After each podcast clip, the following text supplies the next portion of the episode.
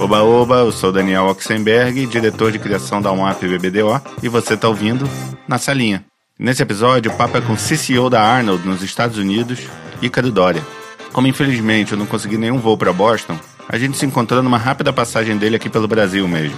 A carreira do Ícaro começou na DPZ, mas foi em Portugal, quando passou pela Léo Burnet e FCB Lisboa, que ele chamou a atenção do Brasil e do mundo principalmente depois de levar um GP e perder um GP em Cannes, e pela campanha Bandeiras para a revista Grande Reportagem que até hoje pipoca no WhatsApp.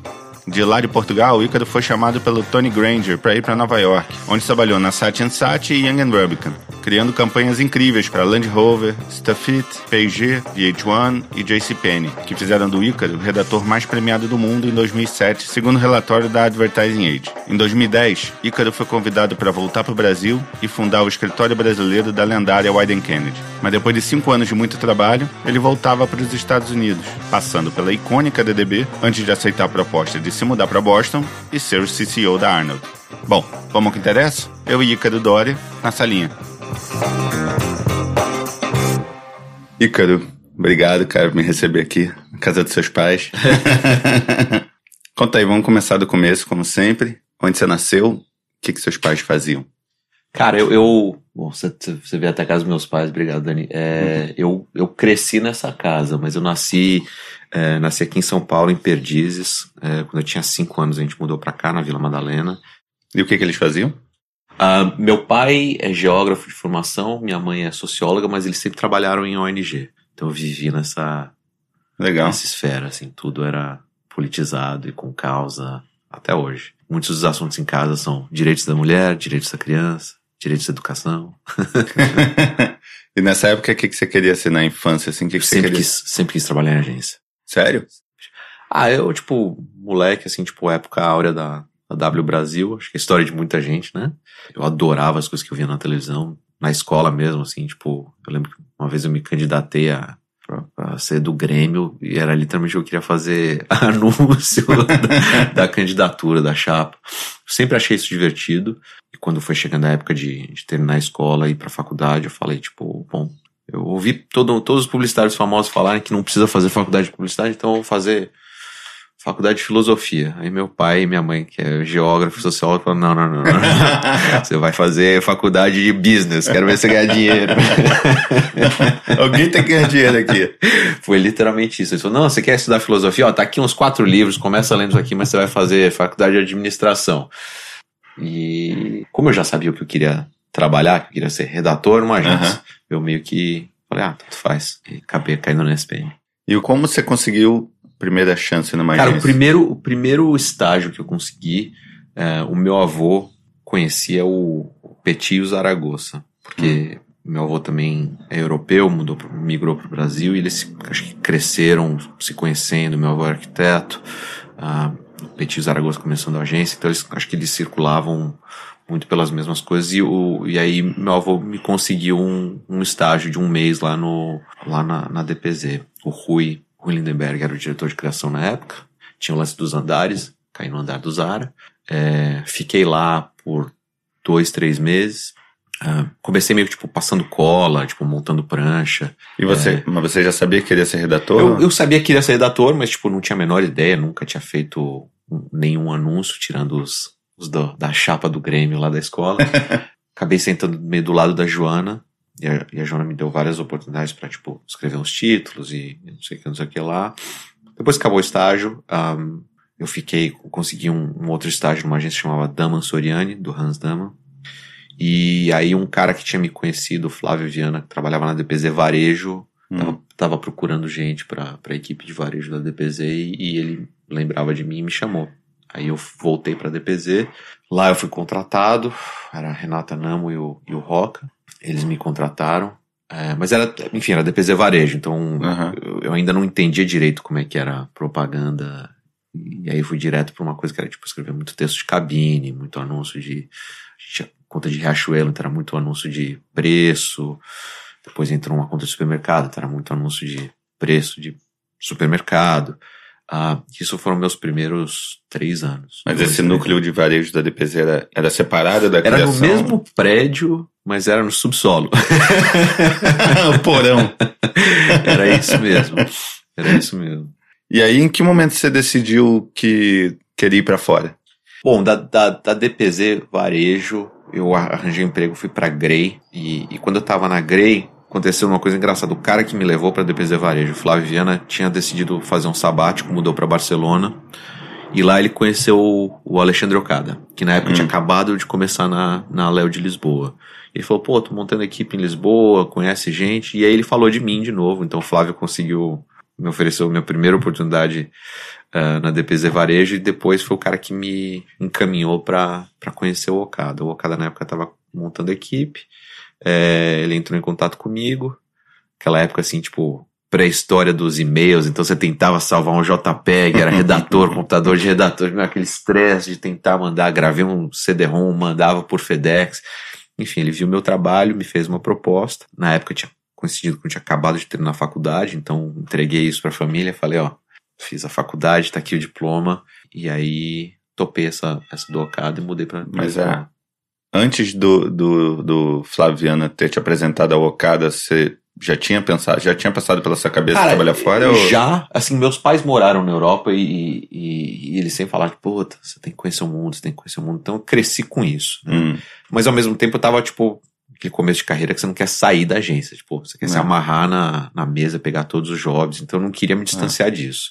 E não era uma, é. não era uma decisão óbvia, né, na época. Assim, não. não era uma, um caminho que muita gente fazia. Não. Então foi meio uma coisa do tipo, puta, meus pais fizeram, me incentivavam muito a fazer, mas por outro lado, de jeito nenhum queria largar a ideia de ficar numa agência.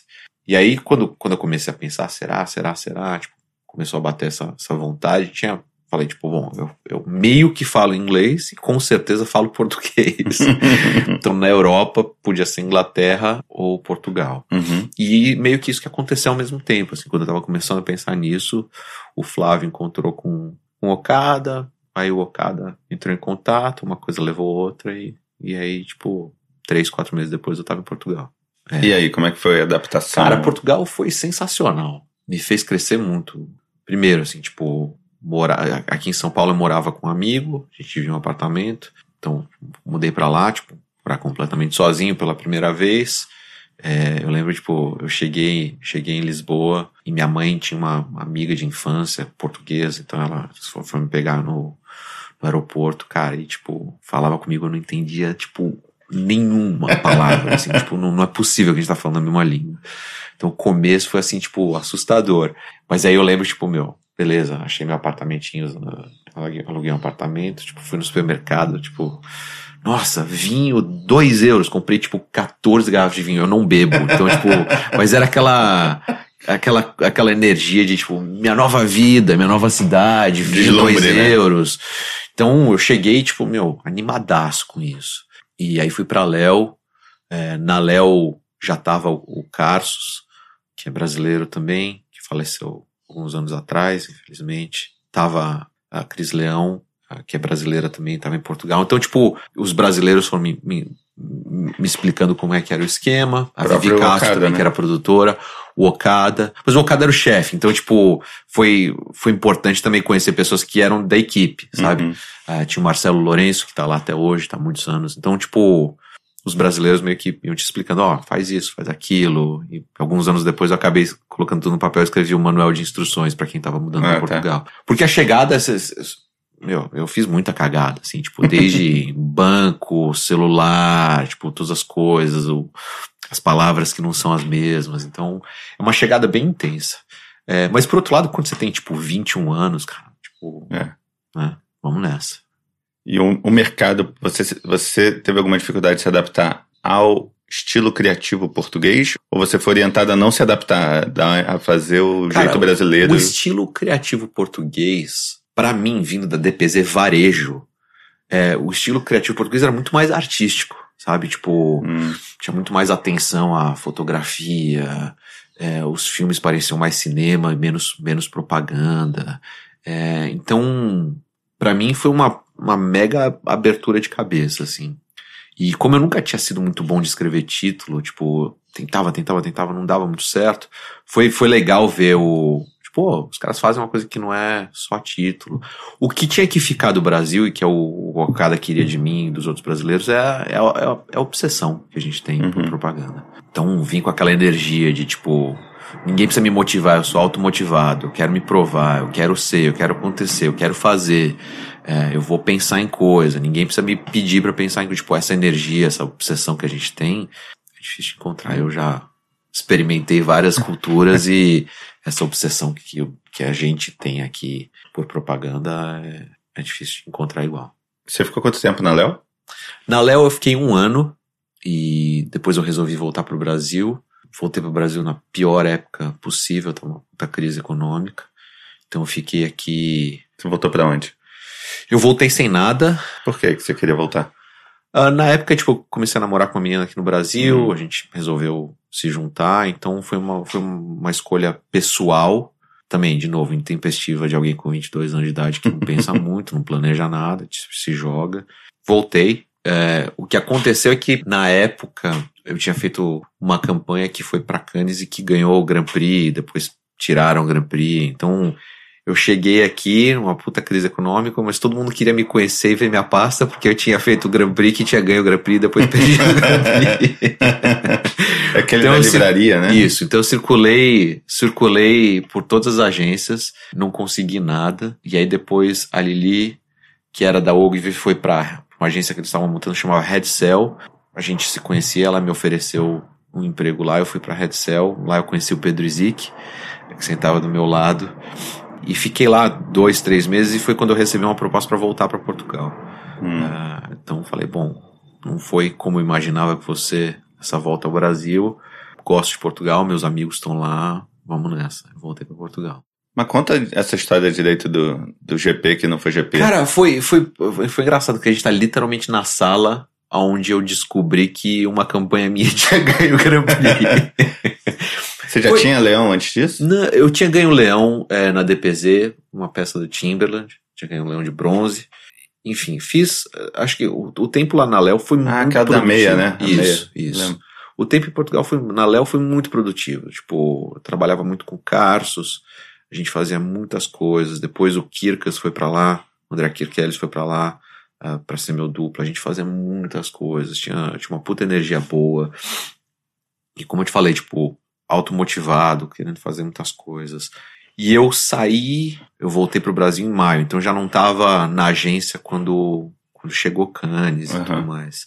E aí aquela coisa, tipo, eu lembro que eu tava aqui nessa sala, puta, começou Cannes, vou no Blue Buzz, ver se tem umas fofocas. Aí tava assim, tipo, ah, Grand Prix de print vai pra uma agência portuguesa. Caramba, nossa, quem será? Eu clico, abro assim, notícia, ah, é, fontes confirmam que o Grand Prix vai para uma agência portuguesa que fez uma campanha de uma livraria, deve ser da Léo Burnet. Falei, não, não é possível. É, e aí já começa a tocar telefone, falei com o Cada que tava lá. É, então eu, eu realmente não sei o que que se passou dentro ganhar, e aí depois a Léo Burnet tirou ah, o anúncio do, do festival. Não- era outro, outros tempos, outro festival.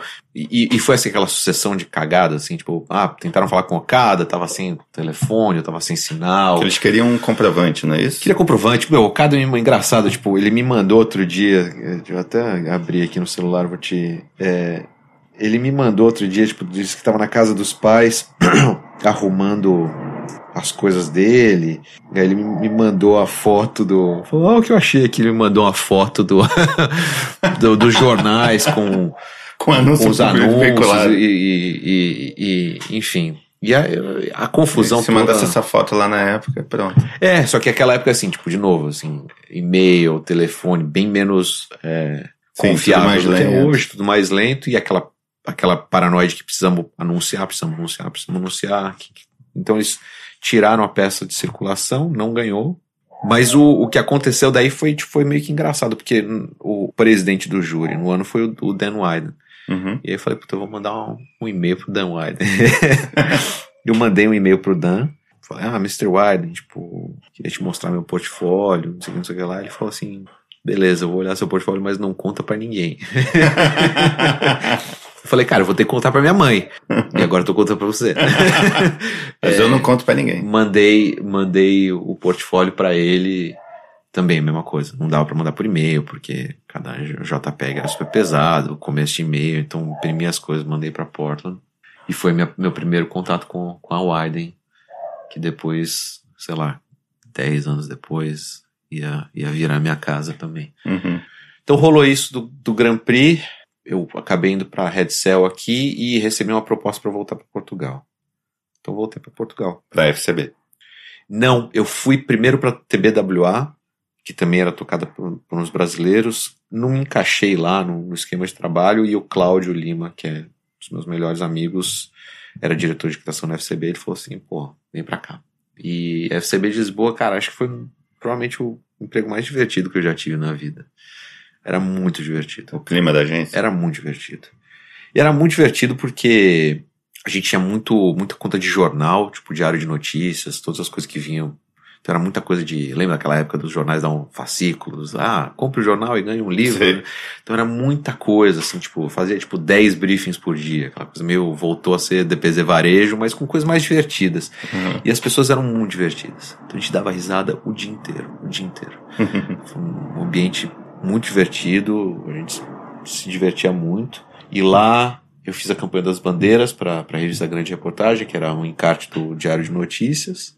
É, essa, isso que eu ia perguntar. Essa campanha, queria que você contasse um pouco do, do processo de criação. Ela foi criada, é, foi uma, uma proatividade da agência, foi um briefing, foi um. Foi, foi mais ou menos tudo, assim, tipo, eu, eu lembro direitinho como eu, eu, tava, eu tava lendo uma notícia na internet e tinha uma manchete sobre é, mutilação genital é, na Somália. Uhum. E aí, tipo, puta, 90% das, das mulheres sofrem mutilação genital. E, e porque a notícia era sobre a Somália, tinha um thumbnail da bandeira da Somália. Aí eu falei, nossa, que engraçado, tipo, a proporção da bandeira é igual à proporção da, da manchete. Eu falei, puta, será que isso dá uma campanha? Aí comecei a olhar outros fatos sobre o mundo. Eu coloquei isso no papel, assim, e os caras me zoam até hoje, porque, tipo, eu olhei pro meu lado esquerdo, tipo, no lado esquerdo sentava o Bruno Mota, que era um diretor de arte. Uhum. O Bruno tinha ido no banheiro. Eu olhei assim, tipo, o Bruno tava no banheiro, eu olhei pra frente o João Roque, que era outro diretor de arte. João, chega aí, vamos ver, vamos ver essa ideia aqui. Aí a gente montou as coisas e a gente mostrou pro Luiz Silva Dias, que era o, o diretor de criação. Uh, e ele que falou assim, tipo, isso aí é uma boa campanha pro, pra revista Grande Reportagem que a gente tem, tem que fazer. É, então eu, eu, comecei, tipo, a olhar na revista, as coisas que saíam na revista sobre que tipo de, de matérias e comecei a puxar uns temas e ver se batia com, com as bandeiras. Aí foi, foi assim que, que se formou a campanha. Entendi. E aí o legal de fazer isso é, tipo, você tava fazendo isso para um, uma revista que, que publica e é parte de um, de, um, de um conglomerado de jornais, a campanha saía todos os dias. Tipo, vários, várias Legal. bandeiras, várias bandeiras, várias bandeiras. Teve até, tipo, uh, quando saiu o anúncio do Brasil, o cônsul brasileiro escreveu uma, uma nota reclamando. é, tipo, lógico, tava no papel dele de falar, tipo, não, o Brasil não é só isso. Sim, sim, sim. Tem. Então ele fez o papel dele, a gente fez o, o papel do jornal. Do jornal.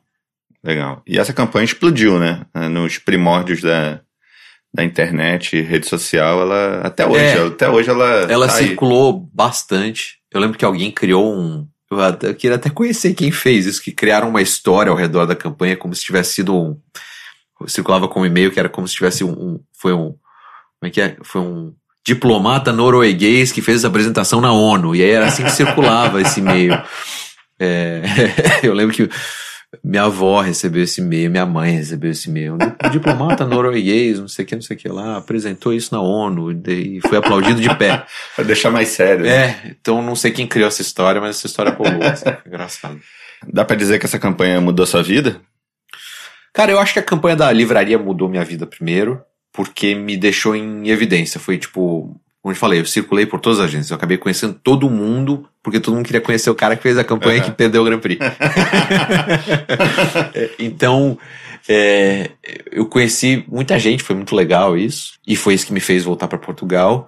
Mas acho que o que mudou minha vida foi o quanto eu tava me divertindo no FCB, né? Uhum. Sabe? Tipo, se não fosse aquele astral, acho que não, eu vim de um, de um, momento difícil no Brasil, não conseguia arranjar emprego, estava deprimido, chateado. Se não fosse essa essa abraçada que a agência me deu e tirar sarro e fazer piada, eu acho que eu não teria me, me levantado para fazer mais nada, sabe? Tipo, então aquilo, quando saiu a campanha das bandeiras, falou, pô, acho que, então tá, então beleza, eu sei fazer essas coisas, sabe? Uhum, te deu uma confiança. Me aí. deu, me deu. E aí é engraçado que FCB, tipo, ah, foi bem em Cannes, aí FCB Nova York, imprimiu na parede, aí você começa a falar, pô, que legal, nossa, tipo, um trabalho meu em Nova York. A sucessão de fatos foi assim, eu voltei da FCB de Lisboa para o Brasil, trabalhei na Giovanni e ganhei o Young aqui, fui para Cannes. Depois que a gente fez a competição lá, fiz com, com o Caio, Caio Cassoli, a gente ganhou bronze, competição de print. E aí, quando eu tava no aeroporto de Nice para voltar pro Brasil, tinha uma revista Creativity. E aí eu comecei a folhear, assim, e aí eu, eu vi que tinha, tipo, matéria, é, é, artigos dos jurados americanos sobre a, o que eles mais gostaram. E aí tinha um artigo, o Tony Granger, falando que a peça favorita dele no festival tinha sido a Campanha das Bandeiras. Hum. Caralho, meu, o cara tá falando da minha campanha. Aí eu fui no internet café do aeroporto e tentei todos os e-mails possíveis, assim. Era t.granger, arroba saat, tony.granger, arroba saat, tg, arroba... Tentei todos e escrevi, tipo, Mr. Granger, tipo, você falou da, da, da minha campanha, fui eu que fiz, eu quero trabalhar para você. Mandei do aeroporto. Aquelas coisas, tipo, 15 euros por, por 5 minutos de internet, sabe? Tipo, no aeroporto. Voltei pra Giovanni, tava tudo bem lá, e aí um belo dia, tipo, pipoca um e-mail do Tony, tipo, falou, tipo, yes. e me copiou a recruiter, a, a recruiter da SAT, que é a Michelle dele. Comecei a conversar com a SAT. Também, meu inglês era macarrônico. eu tinha que escapar da agência, vinha para casa pra fazer conference call com eles, super envergonhado, super tímido. Acabou rolando, Você já tinha esse plano de ir para os Estados Unidos Não. alguma hora ou essa Não. entrevista que despertou tudo? nada. Cara, nada, nada, nada para mim foi planejado. foi tudo, ah, ah, ok, vamos pra lá, ah, se joga. Tipo, Aí o Force não Gump, tinha assim. nenhum plano mirabolante. Zero. E aí, em 2005, você chega em Nova York. No dia da, da maratona de Nova York, cheguei, mudei pra Nova York, dia, cheguei lá dia 5 de novembro. Hum. E na época eles tinham contratado um cara que era, tinha acabado de se formar na Miami Ed School, Menu, Menu Kloon, eh, que é holandês, tinha mudado pra Nova York também, então ele virou meu dupla. Menu é um dos caras mais talentosos com quem eu já trabalhei, tipo, o cara é foda. A gente começou, a- enfim, eu lá sozinho, ele lá sozinho, a gente não fazia mais nada, era só anúncio, só anúncio, só anúncio. Ele, é, ele era bem brasileiro nesse sentido, assim, tipo, todo dia de manhã ele sugerindo. chegava, É, todo dia de manhã ele chegava com um bloquinho já, "Ah, se a gente fizer isso, isso, isso, isso, e eu assim, isso, isso, isso, e a gente, meu, todo dia se encontrava pra, pra pensar. e aí vocês mostravam pro Tony Pro Tony. Granger É, direto. Tony, direto. O tempo inteiro. Ele pedia. Ele pedia, mas a gente também não precisava que pedisse. O Tony tava querendo virar a agência, fazer a agência acontecer. É, outros tempos em Cannes também, ele queria fazer um splash em Cannes, queria fazer barulho. Tinham contas boas na agência. Ele tava começando lá também, então ele queria, tipo, entrar nos clientes. Ó, e se Uhum. fizer isso, se fizer isso, se fizer, tipo, propor, propor, propor. Tinha uma ótima relação com o P&G. O P&G queria sempre inovar. Até hoje eles fazem coisas super legais pra Tide, né? Uhum. E ele trouxe o, o Johannes, o, o Ian e o Leo, que são os donos da Johannes Leonardo hoje em Nova York. Eles eram ECDs na agência, são caras incrivelmente talentosos. Então era meio tipo. Era, a gente tinha muita energia e tinha o suporte do Ian e do Leo e depois do Tony. Então, tipo, a gente pensava meio assim, tipo, se eu mostrasse uma ideia pro, pro Mendo e ele gostasse, a gente mostrasse pro Ian e o Leo e eles gostassem e o Tony gostasse, tipo, não tinha erro. Tipo, Aham. Então a gente ficou bem autoconfiante nessa época trabalhando lá. E qual a maior, maior dificuldade que você sentiu em se adaptar em Nova York comparado a Lisboa, enfim? Cara, primeiro não tinha amigos. Lisboa tinha muitos amigos. A vida em Lisboa é fácil. Você vai pra praia, você vai pro campo, as coisas são baratas. Nova York, cara, não tinha amigos. Eu cheguei no inverno, então só assistia televisão, não fazia mais nada, porque não tinha, não tinha muita convivência com as pessoas. Meu inglês não era bom, então demorou um tempo, demorou uns Uhum. seis, sete meses pra eu me sentir à vontade lá. É, mesmo com o Tony, o Tony é um cara muito duro, assim, tipo, super respeitoso, mas duro. Eu lembro, eu chegava cedo na agência, tipo, eu acordo cedo, eu chegava cedo na agência. Várias vezes de pegar o elevador com ele era a- a- criação era no 18 andar, tipo, 18 andares de silêncio no elevador. eu queria morrer, assim. É, então, o foco era muito, tipo, preciso fazer acontecer, preciso fazer acontecer, preciso fazer acontecer. É um mercado mais competitivo Super, também, né? Estimula é, isso, né? E a cidade não, não se importa com você, né? Uhum. Nova York é, do jeito que eu descrevo, é uma, uma, uma relação abusiva. Tipo, Nova uhum. York te enche de porrada e depois te oferece alguma coisa que você fala, nossa, a cidade me ama, mas é uma cidade muito dura, muito dura. Então, eu dei muita sorte de cair no lugar certo, porque eu vi pessoas mudarem para lá e cair no lugar errado. Uhum. Onde o drive da agência não é fazer barulho, não é mudar o status quo, não é, é puxar, não é, é, tentar criar clientes melhores, trabalho melhor. Então, tipo, dependendo de onde você cai, você pode ser absorvido para um lugar que, que vai meio que te deprimir, você vai desencanar. Entendi. Você vai ficar mergulhado em processos, né? Que Exatamente. o mercado lá é mais. Exatamente. Você comentou essa história de fazer muito anúncio.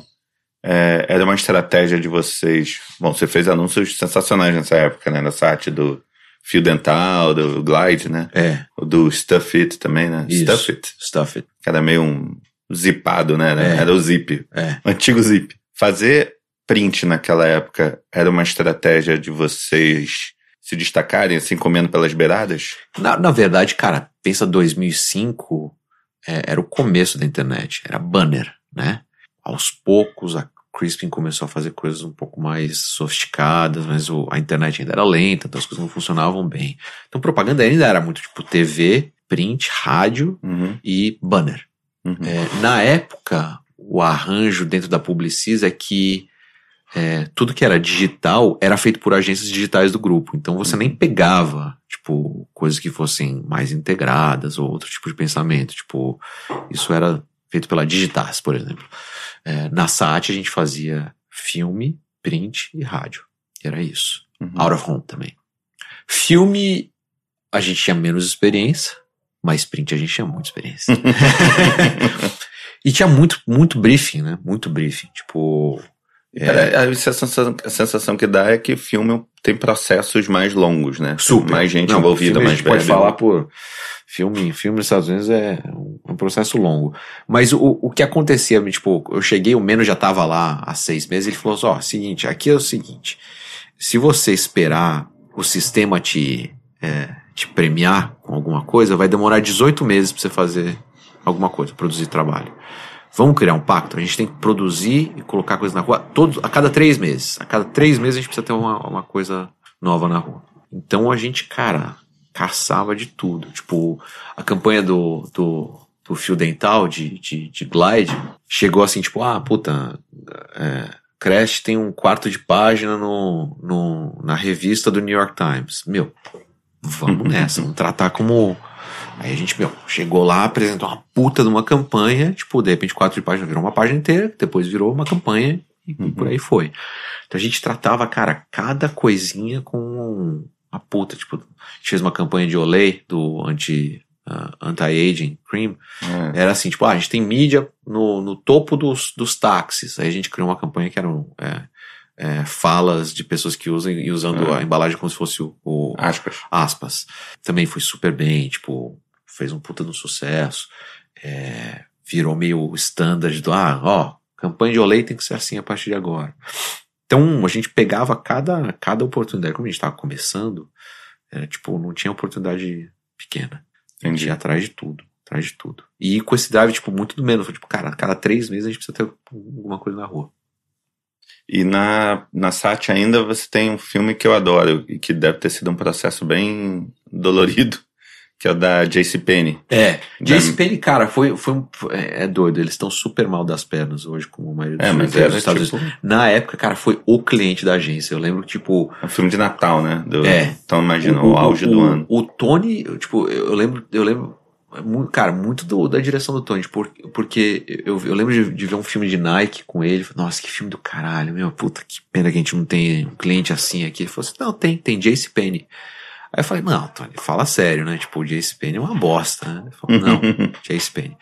E ele contratou a Carrie Keenan, que era uma diretora de criação super boa. Meu, e cada filme virou filmaço. É. Cada filme virou filmaço. E cada filme era com um diretor mais famoso, e melhor, e maior. Isso durou um ano e dois meses.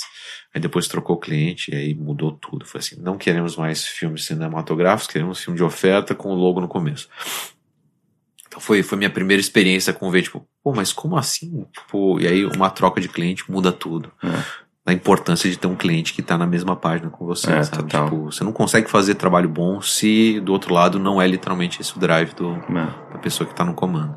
É, só pra lembrar quem não, quem não lembra, é o filme da menininha que constrói um foguete de, de sucata em Tem- caixas, teve, né? teve, teve esse, teve o, o filme de, de mágicas também, que foi o Nikolai que fez. O Nikolai que fez o. filmou o Sony Balls, Uhum. depois filmou esse, esse foi do Frederick Bond. Ah, teve. Teve um filme de, de Oscars também, que eram pessoas, tipo, brincando de de de esconde-esconde. Cara, todos os filmes eram enormes, tipo, cheio de su- uma puta produção, uma puta direção. E esses filmes eram feitos, era um job passado pela agência inteira e Não. levava Não. 60 filmes pro cliente, como era o processo? Não, era tipo, como tinha muito filme, cada, cada vez era tipo, produção tipo cinco filmes, ah, a Carrie, tipo, tinha as duplas que ela gostava, Hum, que ela trabalhava. era É. passava o job pra uma dupla só É. e. E ela era muito, muito, muito criteriosa, tipo, penei muito trabalhando com ela, porque eu ainda tava engatinhando escrevendo filme, sabe? Tipo, Uhum. Meno e eu, a gente tava no. Gente tirava de letra, fazer print, tava engatinhando em filme. E aí, como é que foi sua ida pra Yang? Ah, De Nova foi, foi uma, foi uma tristeza. Pô, a gente gostava muito, eu gostava muito de trabalhar nessa arte, cara. Tipo, as coisas iam bem, lá o Tony me promoveu a diretor de criação, é, comecei a, a, a manejar algumas duplas, trabalhar com os clientes, era no West Village, um lugar super legal em Nova York, e aí eu lembro, tipo, minha sala era tudo de vidro e eu via a sala do, do Tony. E um, um dia, cara, o Tony tava sentado na mesa dele e ficou sentado paralisado, assim, olhando pela janela, umas três horas. Eu falei, meu, o que que tá acontecendo ali? tipo, tava a luz, eu nunca vou esquecer, tipo, a luz meio apagada, ele meio no escuro, sentado, olhando pela janela, assim, puto, passou uma hora eu ali trabalhando, olha, passou duas horas, três horas. E aí a, a Carrie veio e falou assim, o que que tá acontecendo ali? Tipo, puta, não sei. Aí no dia seguinte, de manhã, ele coloca um convite no uma reunião pra mim, tipo, oito e meia da manhã, eu, eu, a Carrie e ele. Aí eh, a gente se encontra de manhã na sala dele ele fala, a gente vai pra Yang. Aí eu, eu, eu e a Carrie, a gente se olhou, é? vai? a gente vai pra Yang, vou ser diretor de criação global, vou montar uma equipe genial, ah, a gente vai poder fazer tudo que a gente não consegue fazer aqui e vamos nessa. Você já era diretor de criação, não? Eu era diretor de criação, mas diretor de criação júnior. Tava aprendendo ainda. Tava aprendendo. Sofria diretor muito. de criação no mercado americano é diferente daqui, né? Cara, Ou não? eu só fui diretor de criação no Brasil quando eu abri a Widen, então não sei. É, eu então aprendi a ser diretor de criação lá, Uhum. mas ah, foi muito difícil, né? Porque primeiro, que eu falei antes da gente começar a gravar, a primeira coisa que aconteceu é tipo eu começava a almoçar sozinho, né? o pessoal deixou de almoçar comigo. Porque eu era, eu, eu era da idade da galera, né? Tipo, do pessoal Entendi. mais jovem. Eu tinha 25 anos, eu fui promovido a diretor de criação, ninguém mais foi. Então rolava aquele. Ah, ah. É, então comecei a. Eu queria ser querido pela galera, mas ao mesmo tempo o Tony me colocou numa situação onde eu tinha que aprovar e desaprovar Sim. as ideias dele. Então foi um começo duro, assim, tipo, de aprender a lidar com isso. E por outro lado, tipo, o cliente, tipo, tipo, nem o cliente me levava a sério ainda. Tipo, eu tinha 25 anos de idade. É, ah, ganhei Cannes, ah, fiz o filme e tal, foda-se. Foda-se. Uhum. Eles querem olhar pra alguém e falar, tipo, eu confio nessa pessoa É. pra tomar conta do. Então foi um, foi um, foi um período difícil. Foi um período difícil, assim, tipo, era estrangeiro, muito jovem, inexperiente, e, e sentia a pressão, assim, tipo, o Tony me jogou, ó, você tem que fazer isso, tem que. O Tony colocava muito metas muito claras, precisa fazer isso, precisa fazer isso, precisa fazer isso, precisa conquistar isso, precisa, tipo. E então foi um período que eu fiquei bem ansioso, assim, sabe? E aí quando a gente foi pra Yang, foi assim, tipo, ó, ninguém aqui me conheceu como redator, todo mundo vai me conhecer direto como diretor de criação, então vamos lá, agora eu sou diretor de criação. E era uma agência, cara, que tava. A Sat tava. Era uma agência criativa, a gente ganhou a agência do ano, tipo.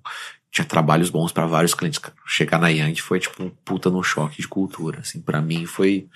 E Ah. o Tony, o Tony foi como diretor de criação global, então ele já não tava mais no meu dia a Entendi. dia, ele não tava lá para proteger. Ele contratou o Scott Vitrone e o Ian Reichenthal para ser os CCOs da agência e eles também eram CCOs de primeira viagem. Hum. Então a gente tava meio que lá, assim, tipo, unidos pela, pela paixão, a propaganda boa, tipo, num lugar que não, que não tava preparado para isso, e a gente que tinha que mudar o lugar. Entendi. Eu, eu Era lembro. uma agência mais dura, assim. Era uma agência que não tinha histórico de fazer coisa boa há muitos anos, tava meio que engessadona. Eu lembro de uma conversa assim, tipo, o Ian, o Scott e o Ian fizeram uma primeira reunião dos diretores de criação que estavam lá, e um dos diretores de criação que estava lá há 20 anos falou assim, cara, já passou oito de vocês aqui. Então, um falou que tinha que ser mais igual a Crispin, outro fala que tem que ser mais igual a Widen, vocês vão falar que tem que ser mais igual a TBWA, e aí daqui a alguns anos vocês vão embora e a gente fica. Então, eles colocaram, tipo, os, os que estavam lá já colocaram logo de cara, assim, tipo, ó, seguinte, meu, vocês vão passar aqui, vão embora, a gente vai ficar. Então, a gente vai respeitar mais ou menos isso aí que vocês estão falando. E é isso, cara, foi uma porrada na cara, assim, porque ouvir isso de um diretor de criação pro, pro chefe, falei, não, não acredito que isso tá acontecendo. Então, foi ali o primeiro eh, re- reality check na agência, sabe? É, no A final. galera viu cara, você já falar, putz, mais um tentando mudar. a É, agência." é. Mas no final, cara, juro por Deus, a, dire- a criação da Young, que foi criada por, a- pelo, pelo Scott, pelo, melhor criação que eu já trabalhei na vida. Melhor que o Widen, melhor que qualquer outro lugar que eu já trabalhei. É mesmo? As pessoas que estavam lá naquela época são, tipo, ECDs e CCOs de todas as agências de Nova York hoje. É mesmo? Foi incrível, foi incrível. A gente fez muita coisa boa. Acho que a diferença é que, pela qualidade da criação, muita coisa boa morria dentro da agência. E isso pra mim era, tipo, a coisa que mais me deprimia. Quando eu saí de lá, tipo, que eu não aguentava mais. Cara, ideia boa morrer no cliente? Ok. Ideia boa morrer dentro da agência? Não. Isso não Quem pode matava? acontecer. Atendimento, planejamento. É, é, rolava muito, tipo, intrigas, tipo, meio Game of Thrones pra matar ideias. Só assim, cara, pra quê? Então, depois de dois anos de Young, eu, eu resolvi sair. Mas, cara, nesses dois anos, quem tava lá? Cara, o Alex e o Felix eram estagiários, eles são hoje é, ECDs na Droga 5, eles fizeram todas as coisas de Under Armour, todas as coisas de Hennessy, tipo, os caras são brilhantes. Foi os primeiros estagiários que eu tive que falei assim, meu, esses caras vão tirar meu emprego. Eles eram brilhantes. Então estavam lá o- os caras que tinham feito, que tinham criado o original, o, o Dozex, trabalhavam lá. Os Most caras, Interesting Man, Most né? Interesting Man, os caras que fizeram o Subservient Chicken estavam lá. Ah, o, Uhum. o, o, o Neil, que é atual CCO da Droga 5, tava lá. O Eric Verbruggen tava lá. A Carrie veio pra lá. Então, tipo, cara, todas as coisas boas de propaganda, todo, todo mundo que tinha feito as coisas mais legais da última década Uhum. estavam na Yang. Eu lembro, a gente foi pra Cannes e, e ficou nós e a Almap, assim, tipo, os caras falando, quantos pontos vocês estão? Meu, eu acho que a Almap ganhou a agência do ano esse ano por, tipo, um shortlist, foi uma coisa assim, tipo, meio shortlist de rádio, assim, sabe? 2010? 2010. 2010. É, é, é legal você falar isso, né? Porque mostra que não, não é só o talento individual que faz uma agência acontecer, né? Tem que, a agência tem que ajudar as pessoas a, fazer, a produzir o seu melhor. Eu acho que o triste ali foi assim, tipo, ver tanta gente talentosa, ver trabalho muito bom e depois o ambiente não segurar essas pessoas. Tipo, Hum. a agência não abraçou a ideia, ah, então todo mundo saiu. Todo mundo saiu e foi fazer coisas super legais em outros lugares. Tem dois trabalhos seus dessa época da Yang que acho sensacional. Primeiro, acho que você é diretor de criação dessa, dessa virou uma campanha depois da Land Rover, É, do You Feel Safe Inside, é. do cara da espada, né? Do Isso. cara que entra no. É, o, isso, cara, foi a primeira campanha que a gente fez lá. O, o, Guiche Vega era meu dupla. a a gente criou a ideia do Feel Safe Inside, escreveu uns roteiros e a gente tocava Bacardi, que tipo, tomava muito conta do, do nosso tempo. E aí a gente trouxe uma dupla para trabalhar com a gente, o Dan Trico e o, e o Brandon. Aí eles escreveram os outros filmes e. Né, foi super legal. Depois continuou durante alguns anos, né? É, campanha. fez, fez alguns filmes, depois a gente comecei a tocar Virgin, Virgin Atlantic, que é tipo a, a- aquela companhia aérea do, do, Ah, do Branson. A gente fez umas campanhas legais para aquilo lá também. E tem um filme que eu acho muito louco de VH1. É. Do Dedo Comprido. Aquele moleque que um, um mija no outro no final É, do filme. Tem, tem esse filme também. Cara, que esse filme, filme, é aquele? cara, esse filme eu uso até hoje, assim, tipo, muito pra mostrar pra, tipo, criar. Seu criar- passado de drogas, assim. Eu- Não, eu uso, eu uso mais assim pra, pra mostrar pra criativo que tá começando. Não porque eu adoro o filme, mas mais porque o que aquele filme diz é que não tem, não tem limite. Faz o que você quiser. Uhum. Faz o que você quiser. É, aquele filme é meio aquilo, assim. É, tipo, é uma marca também que é, permite é o, é o isso. famoso faz o que você quiser. Cara, qual é, qual é a ideia daquele, aquela chuva de xixi no final? Cara, Nunca- nunca aquilo, entendi foi, aquilo. aquilo foi um toque do, do, do Scott, que era o, o nosso chefe. É, o filme a gente fez foi o, o Meno, o Guiche e eu. E o, e o Scott deu esse. Não, não, aí, aí no final eles. Aí eu falei, pô, você é o chefe. If you, if you say so. Coloquei aqui no roteiro. Eles mijam um no outro. Pronto, acabou. Cara, é muito louco esse filme. Foi engraçado. Foi uma produção divertida. E aí, o, sua parada seguinte foi na Goodby. Você Eu fui pra Gurby. É, Cruzou os Estados Unidos inteiro foi pra São Francisco. Cara, foi, foi mais complexo que isso. eu, na época eu era, eu era casado, eu me divorciei depois e hoje sou casado de novo, muito feliz. Na época eu, eu, eu recebi uma proposta da, finalmente recebi uma proposta da Widen. Os caras me chamaram, ah, adoraram minha pasta e falaram, puta, vocês vem, vem pra cá, vem conhecer a agência, vem conhecer Portland. Então eu fui pra lá com a minha, com a minha ex-mulher, na época minha mulher, a gente chegou lá e ela saiu na rua, assim, olhou pra um lado, olhou pro outro, começou a chorar, assim, tipo, nossa, não quero mudar pra cá, não quero mudar pra cá. E, enfim, eles me fizeram uma proposta, eu falei, cara, infelizmente eu não, não vou poder aceitar, porque, por motivos pessoais, não, não vou poder aceitar, mas, puta, muito obrigado. E aí, eu lembro que, tipo, três semanas depois, eu tava em casa, dormindo, eu, eu abro um, um, um ratinho olhando pra mim na minha cara, assim, tipo, no colchão. Aí, eu, aí foi meio, tipo, eu, eu falei, não, não posso mais viver assim. Acordei, assim, tipo... Isso em Nova York. É, eu, eu, eu tava de mau humor com a, com a Yang, com essas coisas de ideias que morriam dentro da agência. Comecei a ficar de mau humor com, com Nova York, com essa coisa, tipo, não, não posso continuar vivendo assim, tipo. E, e tava com essa coisa do, caramba, a Wyden me chamou e eu disse não. Então eu, eu falei, tipo, eu preciso mudar. Preciso mudar.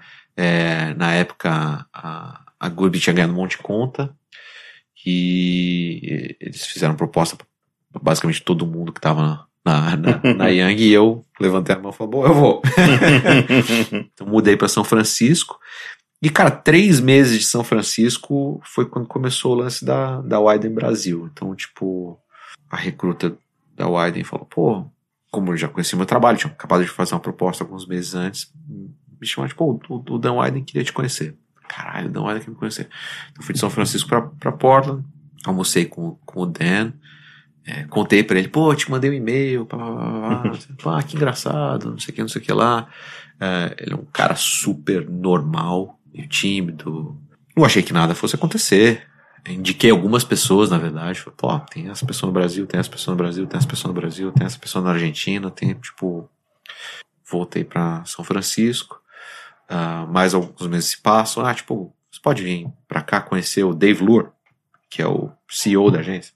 Mesma coisa, eu fui lá, conversei com, com o Dave, pá, pá, pá, pá, é, e voltei para São Francisco, nada aconteceu. Eu não tava me sentindo bem na, na Gurby, não tava no melhor momento eu, de cabeça, com coisas pessoais, é, não tava não tava me encaixando na agência. E aí eu, eu lembro que nessa mesma época o Tony tava querendo contratar alguém para Yang aqui no Brasil.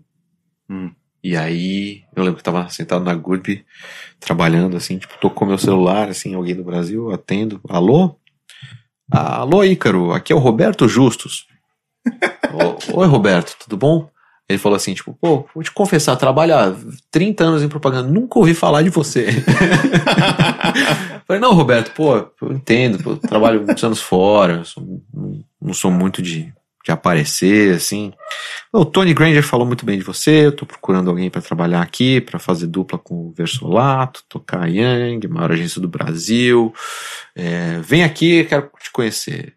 Bom, ok, então peguei um, o avião, fui, fui conhecer o, o Roberto, vim aqui na Yang, os caras começaram a conversar comigo, na lata me fizeram uma proposta, eu voltei meio tipo zonzo para São Francisco, e aí na verdade eu mandei um e-mail para recruta da, da Wide e falei o seguinte, se vocês têm alguma coisa para me falar, tem que me falar agora, porque senão eu vou topar, eu vou voltar pro Brasil, vou fazer isso daí antes. Te balançou a, a proposta. Cara, eu não tava gostando de São Francisco, a vida pessoal tava uma bosta. Quando pintou isso, assim, tipo, lógico, pô, Aham. maior agência do Brasil, não sei o que, não sei o que lá, nunca trabalhei no Brasil, direito, tinha trabalhado na DPZ Varejo e na- e, sim, na, claro. e na Red Cell por alguns meses, então, cara, o Roberto Justo me ligou. Nunca ouviu falar de mim, mas agora sabe quem eu sou. É, então, ele, ele falou isso, eu falei, bom, eu mandei esse e-mail pra Widen, e ele falou assim, não, não, não, então vem pra cá essa semana. Tipo, ok, ah, duas horas de voo, uma hora e meia até Portland, fui pra lá. E aí, puta, entrei na sala do Dan, tava o Dan, o, o John Jay, que era o duplo do, do Dan, tava o, o Dave Lure, e eles falaram, pô, a gente tá pensando em montar a agência no Brasil, e acho que você consegue entender que a gente tá interessado em você. Eu falei, pô, caralho, que animal. Com quem mais vocês estão interessados? Ninguém, só você. Puta que pariu, que animal. Tipo. E aí eles me fizeram uma proposta, que era pra voltar pro Brasil e abrir a Widen. Na época, eles me explicaram, tipo, ó, a gente geralmente contrata dois criativos e uma pessoa de business, Uhum. porque a gente acha importante que criação sempre seja o, o voto de Minerva. Você conhece um cara que chama André Gustavo? Não conheço. Ele tá vindo pra cá daqui uma semana. Se puder vir pra cá de novo pra conversar com ele, se vocês se derem bem, aí vocês começam a agência. É, então voltei pra São Francisco, meio tipo, caramba. E agradeci o Tony, disse que não ia pra Yang. É, agradeci o Roberto, disse que não ia pra Yang. Não disse o que ia fazer, porque era toda aquela Sim, né, claro. sigilo de abrir uma coisa nova. Voltei pra São Francisco, daí, aí voltei de novo pra Portland pra encontrar com o André. Eu lembro que a gente ficou conversando no quarto de hotel um puta tempo. Ele não sabia que eu já tinha sido contratado.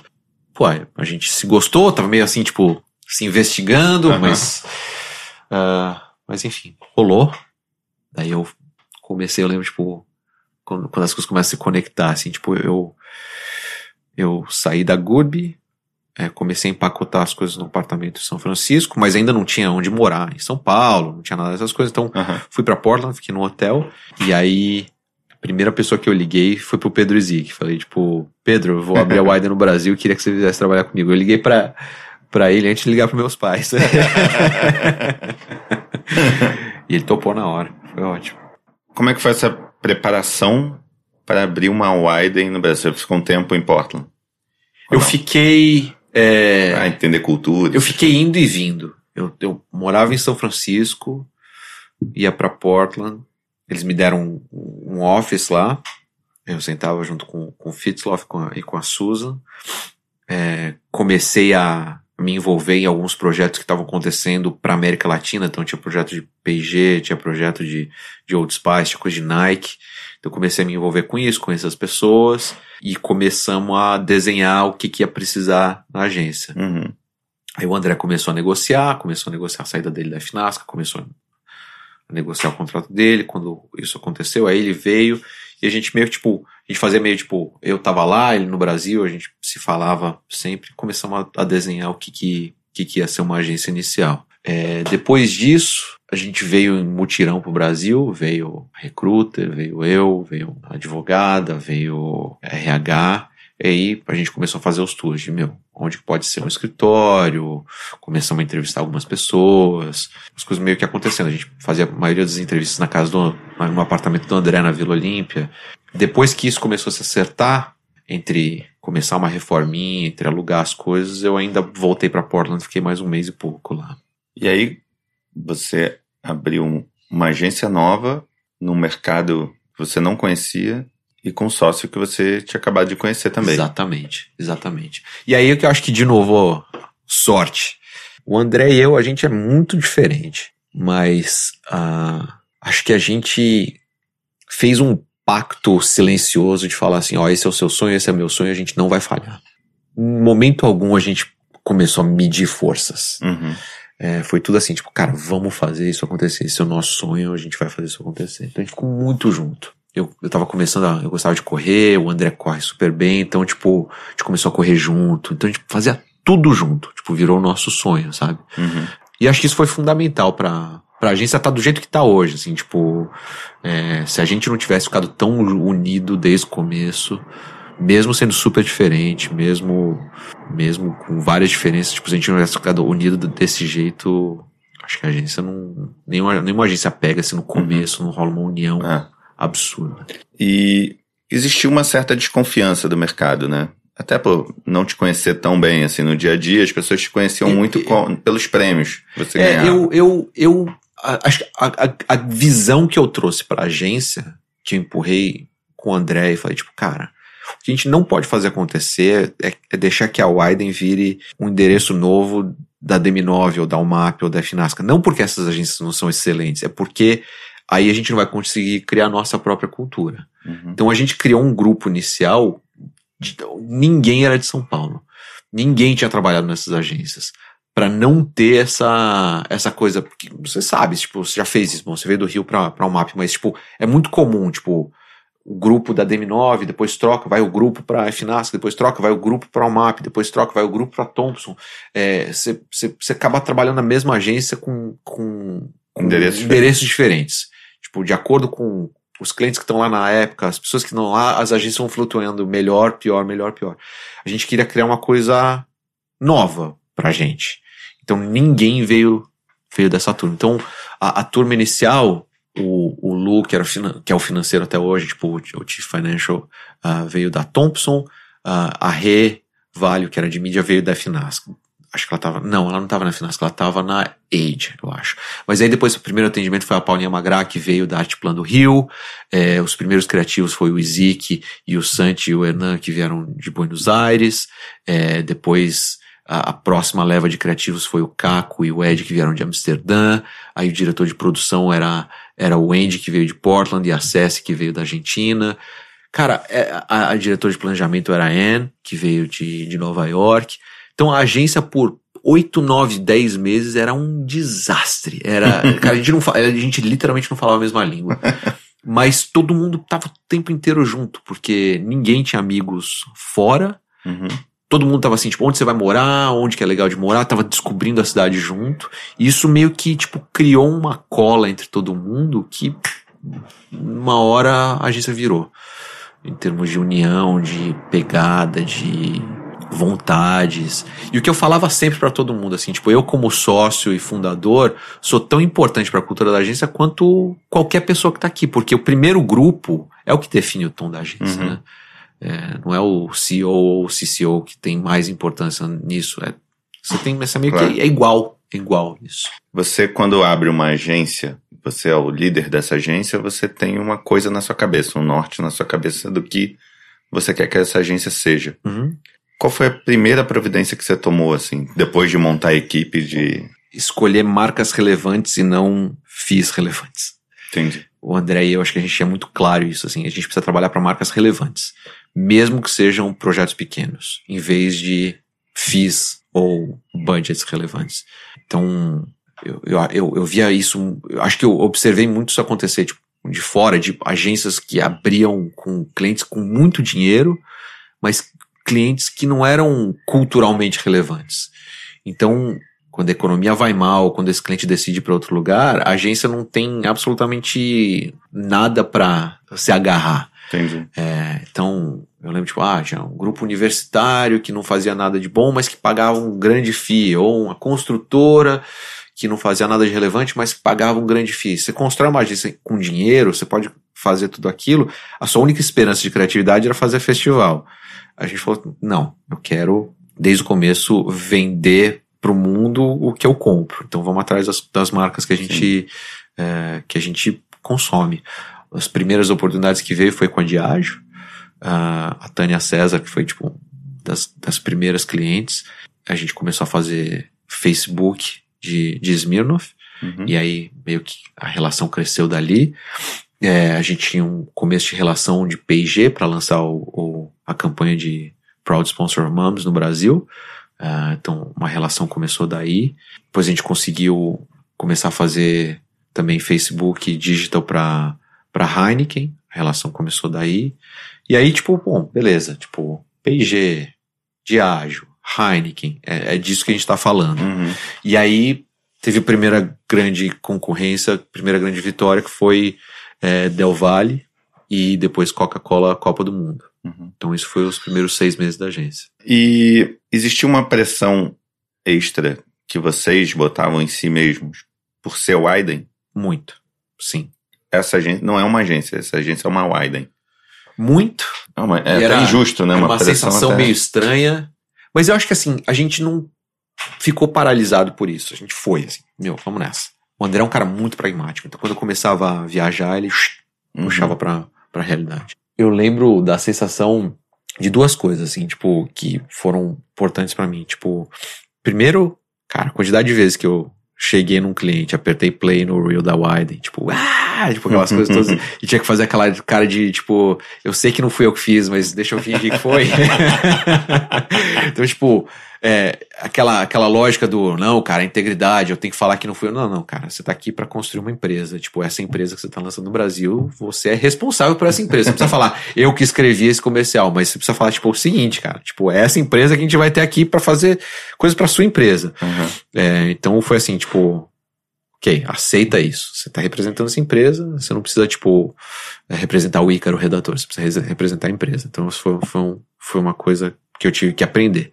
A outra coisa, tipo, já contei isso em algumas entrevistas, eu lembro, tipo, é, assim que a gente alugou a primeira casa da Widen, a gente falou assim, bom, a gente precisa de uma geladeira pra colocar as águas, as coisas, comprar umas coisinhas. Tipo, a gente foi no Magazine Luiza, assim, na Marginal, cheguei lá com o André, e eu, assim, tipo, olhando aquelas. Aquela lógica de estudante quase, tipo, cara, tem pouco dinheiro, não temos cliente. Eu comecei a olhar o frigobar ali por, tipo, 20 parcelas de, de 40 reais.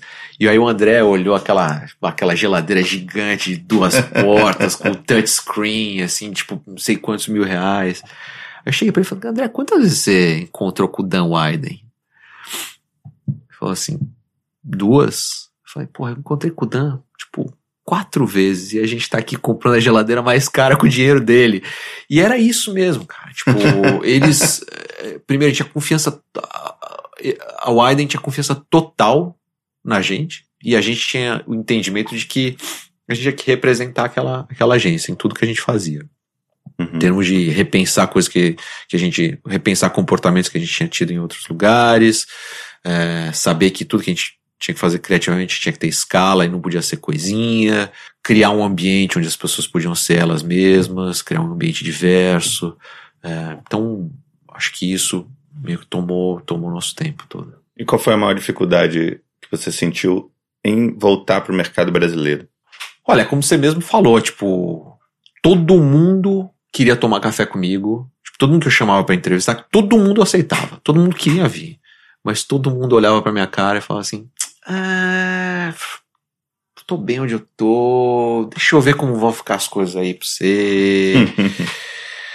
Daqui uns anos a gente conversa. Então, eu fiquei, eu ganhei muito, eu ganhei muito peso, porque a quantidade de café, almoço, jantar, de entrevista que eu fiz, pra, e, e eu ficava muito cansado, assim, tipo, cara, que é tanta energia que você coloca em identificar alguém, marcar uma entrevista, um almoço, um café, parar o seu dia, quando você tem uma startup que não tem ninguém fazendo. Então você ia, depois tinha que voltar pra agência e, tipo, escrever manifesto, falar Entendi. com a produtora.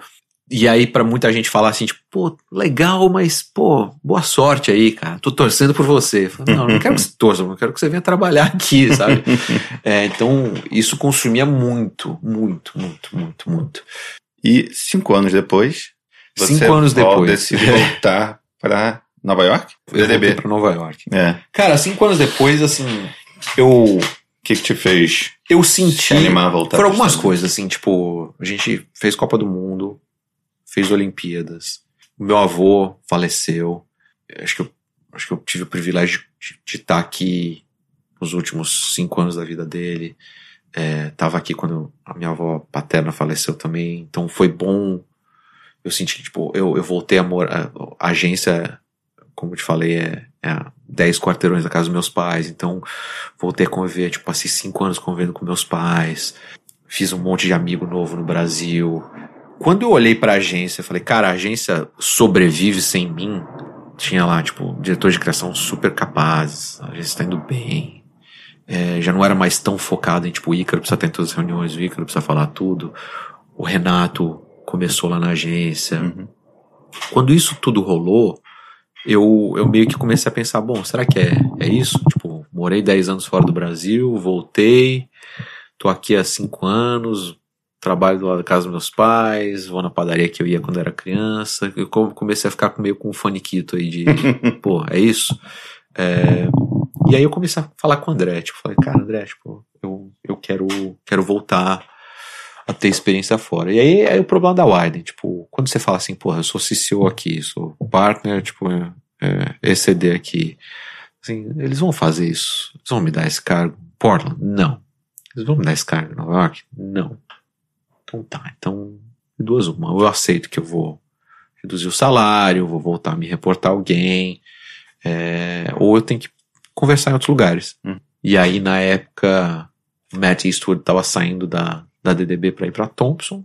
Aí eu vi que, tipo, eles estavam procurando CCO na DDB. Eu falei, eu liguei lá e falei, eu quero, quero, quero ser CCO daí. Aí eles me contrataram.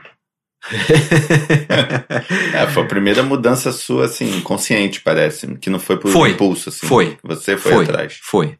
Eu acho que talvez o, o que eu não fiz é. Eu não investiguei muito a agência. Eu falei, bom, acho que a, a autoconfiança que veio do. Pô, construir uma agência do zero aqui. Lógico, com suporte da, da, da Widen com grandes parceiros, mas te dá uma autoconfiança, porra. Uhum. O que a gente mais fazia era pitch. A gente ganhava. Fazia 10 pitches, ganhava 8. Então, meio Porque que. a, DDB lá não tava numa fase boa. Eu não quis nem saber. Eu já fui com a autoconfiança do. Não tem erro. Só chegar lá e. Sou brasileiro. É. Aí foi um pouco de choque de realidade porque foi a primeira vez que eu fui CCO de uma agência nos Estados Unidos. né? E qual é a diferença? Cara, eu tava muito em forma pra fazer concorrência, muito em forma. Tipo, você viu isso, o meu tempo na Widen foi de consolidar o negócio. Tipo, é, a gente fazia muita concorrência e ganhava muita concorrência. Então eu tava muito. Quanto mais concorrência você faz, mais em forma Sim, você sim. fica, né? mais pratica, melhor Com você músculo. fica. Eu não tinha o entendimento de que a DDB não estava em evidência no mercado, então eu não era convidada para fazer concorrência. então eu lembro de passar tipo um ano sem fazer concorrência. Eu falei, cara, mas e as concorrências? então isso deu uma desacelerada no, nesse aspecto. E a agência tava numa fase meio acomodada, assim? É. Não, é, a agência tinha businesses que, que eram de outra. Tipo, tinha muita conta global. E conta global é 18 meses refazendo o deck para produzir uma coisa daqui a dois anos. Entendi. É, então, era uma agência que tinha pouco pouca produção, tinha bastante cliente, era uma agência saudável, mas tinha pouca produção. Então, quando você quer mudar ou você quer colocar uma agência em evidência, você precisa colocar trabalho na rua. As pessoas precisam falar, porra, eu, vi, eu vejo uma diferença. É. Tem coisas legais saindo dali. Quando a agência produz pouco, isso, por mais que você venha com puta do entusiasmo, isso demora. Né? Então, tava, é uma agência que produzia pouco e fazia pouca concorrência. Então, foi o, o primeiro desafio da agência. Aí você ficou lá quanto tempo? Fiquei dois anos e meio. Acho que ali o que estava acontecendo depois de dois anos e meio de Nova York, mais os cinco anos que tinha, foi aquela lembrança. Pô, você queria voltar para Nova York, né? Lembra como é Nova York? Vai te encher de porrada, vai te jogar para baixo. Então, foi quando eu cansei.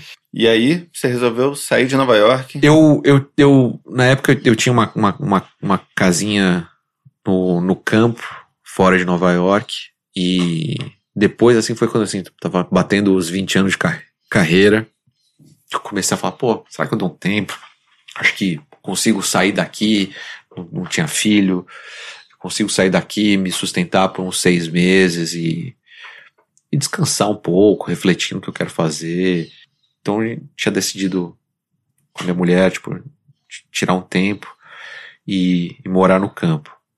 E quando eu tava nesse, né, quando a gente tava nesse raciocínio, nesse, nesse pensamento, foi quando eu recebi um call de uma, de uma recruta, ela falou assim, cara, sei que você tá aí na DDB, não sei em que pé que tá, sei que vocês estão indo bem de, foram bem canes, ganharam umas concorrências legais, acabaram de ganhar Heineken, não sei se você tá a fim de conversar, mas eu, eu, eu quero que você almoce com uma pessoa só, tipo, eu não vou ficar te enchendo o saco.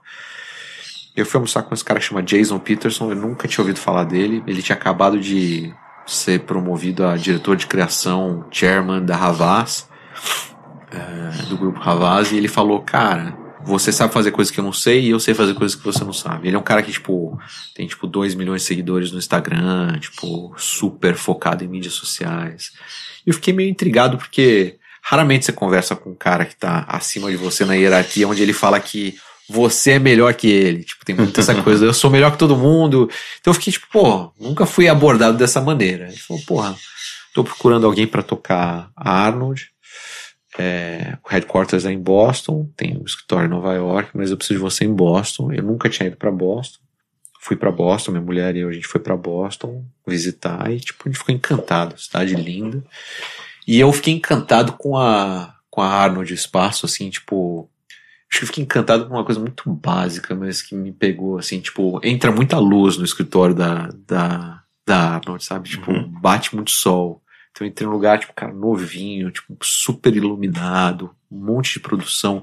E era meio que o oposto do que eu, tava, do que eu tinha acabado de viver na DDB. Tipo, uhum. produzia, produz muita coisa, era super bem iluminado e um espaço novo. E a cidade é incrível, cara. Boston é uma cidade incrível, incrível. Então foi meio que, pô, será que a gente deixa o, o, o seis meses no campo para depois e tenta Boston? e mudamos para Boston dois anos e meio atrás. É, você acha que é uma vantagem ou uma desvantagem estar fora dos grandes centros do mercado publicitário americano? É, é, é uma coisa que está acontecendo aqui eh, nos Estados Unidos agora. Tipo, eu sempre achei muito legal a possibilidade de ter vários é, centros criativos e não depender de um é, lugar só. Seria maravilhoso se fosse é, assim no Brasil. Também. Exatamente. Tipo, você, meu caso, tipo, você tem que sair da sua cidade para uhum. Pra seguir crescer, né? crescer na carreira. Uhum. Então essa possibilidade de ter a época do Miami, agora Miami tá renascido com a, com a Gut, com a, com a David, mas antes, tipo, tinha a Crispin, depois Boulder no Colorado, depois meu Minneapolis com a Fallon, uhum. depois tinha algumas coisas em Nova York, depois tinha GSTM em Austin, depois tem é, a Wide em Portland, depois tem a, a, a Wong Duty em Seattle, tem a Chiat em LA. Cara, essa ideia de poder fazer, tipo, um trabalho super criativo, super relevante em 10, 11, 12 mercados diferentes, a Arnold em Boston, a Mullen em Boston, poder ter essa opção é fantástico. Infelizmente, uh, as coisas estão meio que se convergendo para Nova York.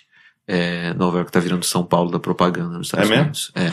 É lógico, você tem Portland ainda muito forte por causa da Widen, tem alguns outros lugares, mas mais hoje do que, do que antes, Nova York está virando um centro onde os clientes estão se convergendo. E eu acho, acho um retrocesso isso. É uma pena. É lógico que ainda tem muita agência que tá indo super bem, tipo, não, não, não, tô, não tô colocando isso em xeque não, mas, mas Nova York é muito mais forte hoje, muito mais concentrado hoje do que, do que foi quando muitos anos atrás, até quando eu mudei para em 2005. Agora, os clientes que a gente tem na Arnold, mesmo como a, a, os clientes que a Mullen tem em Boston, não são de Boston. Então não é, não é uma agência local, uhum. é uma agência nacional. Hoje em dia, ao contrário de quando você começou, muita gente pensa em ir para fora. Algumas pessoas vão no começo da carreira para crescer lá fora, ter essa adaptação esse período de adaptação a uma nova cultura, tudo desde jovem. Outras pessoas esperam ter uma carreira mais sólida aqui, ter um nome aqui já mais conhecido para chegar lá, não, não ter que é, descascar muita batata, né? No porão. Você recomenda um ou outro caminho? Cara, dos dois jeitos dói. é, eu acho que, como tudo que dói, se você faz quando você é jovem, dói menos que quando você é mais velho. Eu acho que, tipo, é, seria bobeira eu recomendar você fazer quando você é jovem ou quando você é mais velho, porque se você já é mais velho, não, não faz, você não vai uhum. voltar no tempo. Mas para quem é jovem, faz. Para quem é para quem é jovem, eu acho que dói menos, dói menos, dói menos, é, porque você tá, você não tá acostumado com a ser tratado de uma certa maneira aqui, você não criou nada, você não estabeleceu o seu nome, você não, você não ficou apegado ao respeito, à, à hierarquia, ao salário, talvez você não tenha família ainda, talvez você pense menos, seja mais impulsivo, então dói menos. Uhum. Quando você é mais velho, você traz o Você vai mudar com o seu significant other, sua mulher ou seu marido, vai mudar com os filhos. Você coloca uma pressão em cima da sua decisão muito maior. E, e, e outra, assim, tipo, são raros os lugares que estão preparados para receber estrangeiro. É, que nunca foi, foi parte daquela cultura, que talvez não domine a língua perfeitamente, mas que seja um criativo brilhante e super sênior. Então, você precisa meio que dar sorte ou investigar muito bem se o lugar está preparado para te receber. Acho que isso é fundamental, assim, porque a, a, a, grande sorte que eu tive quando eu fui trabalhar pro Tony, pro Ian e pro Leo é que nenhum deles era americano. E não, não tem nada a ver com, com o problema ser americano não ser, mas eles, como eram estrangeiros, sabiam das coisas importantes que tinham que ser tratadas comigo como estrangeiro, com menos como estrangeiro. Tipo, saber que eu não vou ter amigos, saber que não vou ter suporte da família, saber que eu não tenho meu CPF, que eu não vou conseguir o crédito para alugar um apartamento. Tipo, levar isso em consideração no seu período de adaptação é fundamental, porque se você não tem isso, tipo, não é, não é que nem, tipo, ah, você foi da da DM9 para Finasca, tipo, vai continuar morando no mesmo lugar, seus pais vão continuar te vendo no fim de semana, você vai continuar comendo macarronada no tal lugar no mesmo tipo, você mudou a sua conta salário do Bradesco pro Santander e, pronto, nada, uhum. tal. Aí a única coisa que você precisa mudar é tipo o, o rigor de um diretor de criação, o critério de um diretor de criação, o cliente mais difícil. Já é challenging o suficiente mudar de agência, você sabe disso. Agora imagina tipo aplicar isso para tudo ao redor da vida. Então não ter é, não ter o suporte e o, e o entendimento da agência para essas mudanças complica tudo. Então é super importante saber se o lugar que você está indo está preparado para te receber. Você, muita gente quando vira diretor de criação, depois CCO, muda.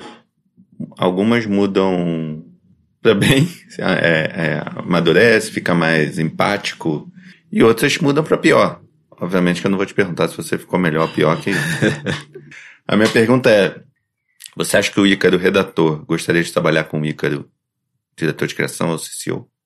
Eu vou te responder ao contrário. Eu não sei se o Ícaro CCO ia gostar de trabalhar com o Ícaro redator.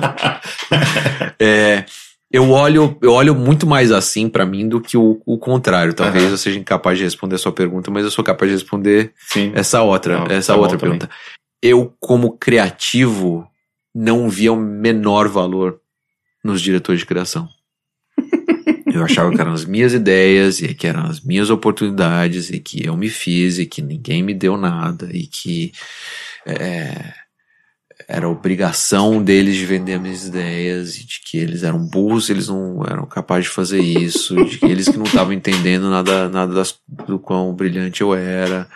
É, 15 anos depois, cara, o trabalho de um CCO, de um diretor de criação, é, é oferecer oportunidades e a, e a, maneira mais confortável para as pessoas conseguirem é, usufruir dessas oportunidades. É, e raramente você entende, como criativo que está começando, que você acha o máximo, que aquilo que está na sua frente é uma oportunidade. É, e que você tem que é, ser grato por essa oportunidade eu acho que eu teria perdido paciência com. Eu, se eu teria perdido paciência com, com eu, redator, muito rápido. Entendi. É. É. é faz sentido. A gente é mimado, né? Como, como criativo, né? Muito. Bom, a gente já passou por isso também em outros, outros momentos da conversa, mas é uma pergunta que eu sempre termino o papo. Todo mundo, todos nós criativos, temos alguns trabalhos que definiram a nossa carreira. Óbvio que alguns são mega conhecidos, são os mais conhecidos, mas também tem aqueles obscuros que ó, às vezes ninguém conhece, mas que você sabe que foi importante para você subir mais um degrauzinho ou para receber uma proposta. Queria que você é, é, falasse cinco, entre três e cinco trabalhos que para você definiram a sua trajetória até aqui. Eu, eu vou falar, eu vou falar dos anúncios que têm uma carga emocional. Acho que a maioria deles não são nem famosos. Teve um, um filme que a gente fez para Coca-Cola, que foi o Tino e o Jones que filmaram, que era para lançar as latas coloridas. É. A gente fez esse filme e foi pro ar. E meu avô, que é um cara super importante na minha vida, me mandou um e-mail. Ele escreveu assim: Oi, oi, oi Netão. É, ontem eu tava assistindo televisão e apareceu um, um comercial da Coca-Cola e pela sofisticação visual e pela qualidade criativa e pela ideia e por todo o conceito, eu tenho certeza que é, que é seu. é, uh, vamos almoçar, não sei o que, não sei o que lá, tipo, e, e o, acho que o e-mail do meu avô, olhando para uma coisa que ele achou boa e tendo certeza que, que tinha sido feito por mim, e por, e por acaso tinha sido feita pela agência que eu tocava, me, foi, foi muito importante emocionalmente, assim, uhum. sabe? Tipo, foi um e-mail que depois eu li para toda a agência e, e, acho que foi muito importante para dar o tom na agência, assim, tipo, onde essas coisas pessoais eram tão importantes quanto carreira, sabe? Uhum. Tipo, a mais importantes. Então, esse filme, porque meu avô notou e gostou, foi super importante para mim. Tem um outro anúncio que foi, acho que foi um dos primeiros anúncios que eu que eu vendi pro cliente que foi pra rua, foi para um Dia dos Pais, era um anúncio de Timberland, e era para Dia dos Pais e era tipo era, um, era, era um, fazendo o inverso com, a, com, aquela frase do tipo, um dia meu filho, isso tudo vai ser seu, aí era uma foto de um cara numa beira de uma montanha, e era um dia meu pai, isso tudo vai ser seu, uhum. pra botas Timberland para Dia dos Pais. Então esse anúncio foi importante também porque é, também por motivos pessoais, assim, tipo, porque minha família notou e gostou e, uhum. e ficou orgulhosa. Tipo, acho que essas coisas de, de quando você vê que, que a sua família tá junto com você e tá vivendo a sua batalha junto e tá, tá se emocionando com cada, cada, cada passo seu, é, eu acho que é super importante. Aí tem, tem, tem, os, tem os anúncios que fizeram, que, que abriram portas, assim, tipo, a, a campanha da livraria Ferim fez eu conhecer muita gente, a campanha das bandeiras fez eu arranjar um emprego que, que mudou tudo, e a campanha de Stuff It na, Passat fez o Tony Granger falar comigo no elevador. Então. então acho que é nessa ordem. Caralho. É, a última pergunta. Se você encontrasse o pequeno Ícaro começando em propaganda, que conselho você daria para ele? Diferente do que meus pais falaram, não precisa fazer faculdade de administração e propaganda. e fim de papo. Queria agradecer ao Ícaro por me receber na casa dos pais dele numa passagem tão rápida pelo Brasil. Pante áudio, vocês já sabem. Se você curtiu, também já sabe. Recomende, comente com os amiguinhos, deixa aquela avaliação marota, divida o fone com um colega, faz aí o que você quiser. Se não curtiu, depois me passa a sua conta que eu deposito o dinheiro de volta. É isso aí, galera. Valeu. Até o próximo. Zagzint.